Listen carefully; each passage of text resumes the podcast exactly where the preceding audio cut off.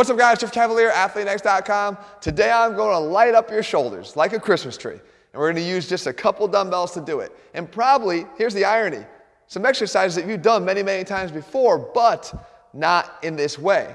Now look, you've probably done a lot of front shoulder raises, side shoulder raises, and rear delt raises in your life. And the idea was that you're going to hit your front delts, your middle delts, and your rear delts. But have you ever thought about changing the position of your body? Because if you did, you'd work a hell of a lot more than just your delts in isolation, and you change the entire impact those exercises have on your delts in the process. Why is that? Well, I'm down on the ground for a reason, guys, because we call this the kneeling lateral series. And all you have to do is alternate these movements for three minutes straight and see if you can last. My bet is you may not. And it's because the muscles around these bigger muscles, the delts are actually probably pretty weak and they're not used to working alongside those muscles and we need to make sure they are. When we get down in this position here, this is a closed chain position, meaning we have some biofeedback. We have our arm in contact with the ground, closed chain, meaning just like our feet could be on the ground in a closed chain exercise like the squat. But what's interesting about this is this is where we evolved from, right? We used to get around on four limbs with our arms in contact with the ground, so the muscles of our scapula have always been wired to work better with our delts as we move our arms around when they're in contact with the ground. So how does it play out in real life? Well, if we get down in this position, we start this first exercise, it's a front shoulder raise, a little bit of a Y raise because we're not going straight out in front, but a little bit of an angle. But why is this so interesting? Well, take a look. If I'm actually in this position here and I raise my arm up in front of me, at the top here, I do have gravity acting fully down on my arm right, on a lever arm and making my sh front shoulder, the front delt, work a lot. I haven't sacrificed that. But what have I done? Relative motion. If I have my arm up here like this, now if I sit up, where's the position of the arm? It's higher than it was, right? Just because I have that lean forward. Well, if it's higher and we have elevation, the thing that instantly likes to kick in are the lower traps to assist in that. And that's what they're meant to do. They're meant to assist in stabilizing the shoulder as it gets up in front of your body and elevated. So we get that extra benefit by doing it down here on the ground that we don't get by just raising them out to here. Next movement, you can see me doing here the side lateral raises, alternating right and left. We'll get into how you do uh, the exact series here in a second.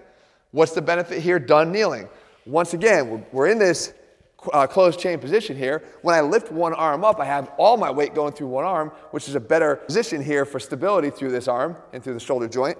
But now when I raise up to the side, once again, I haven't compromised the effect that this has on the middle delt, but what have I done? I've incorporated the rhomboids. You can see them firing up here. You can see all the muscles of the back firing up. Again, in the way they're meant to.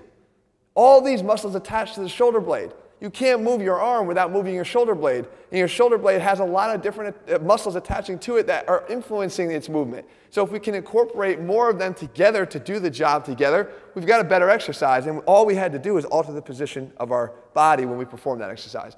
Next, we move on to the rear delt raise. Now here, you guys know that we normally do this bent over. So there's really not anything beneficial being added here other than the fact that you don't need to transition. There's no transition time. You don't have to rest. You can go right into the exercise. Of course, I'm doing it the way I always show you to do it, and that is to get the arm into extension behind the body and get external rotation.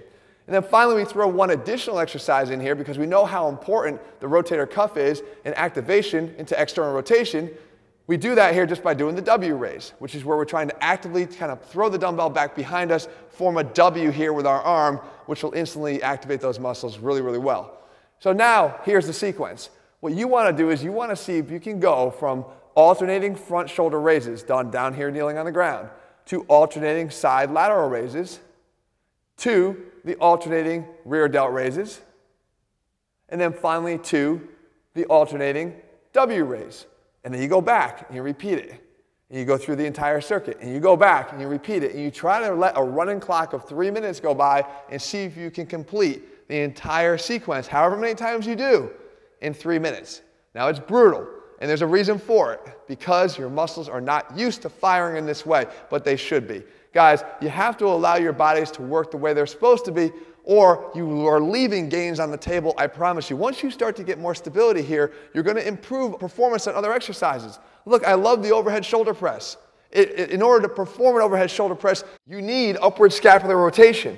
You do. However, that exercise does not train upward shoulder rotation. So what do I mean by that? It means you can perform upward rotation, but get it in a lot of unhealthy ways. You can compromise the hell out of your shoulder to get upward rotation, but are you getting co-stabilization and activation of the lower traps in order to do that? If you're not, you're in trouble. When you do exercises like this, they help you to build that necessary strength so that you perform better when you go back to that raise, when you go back to any of the other exercises you perform.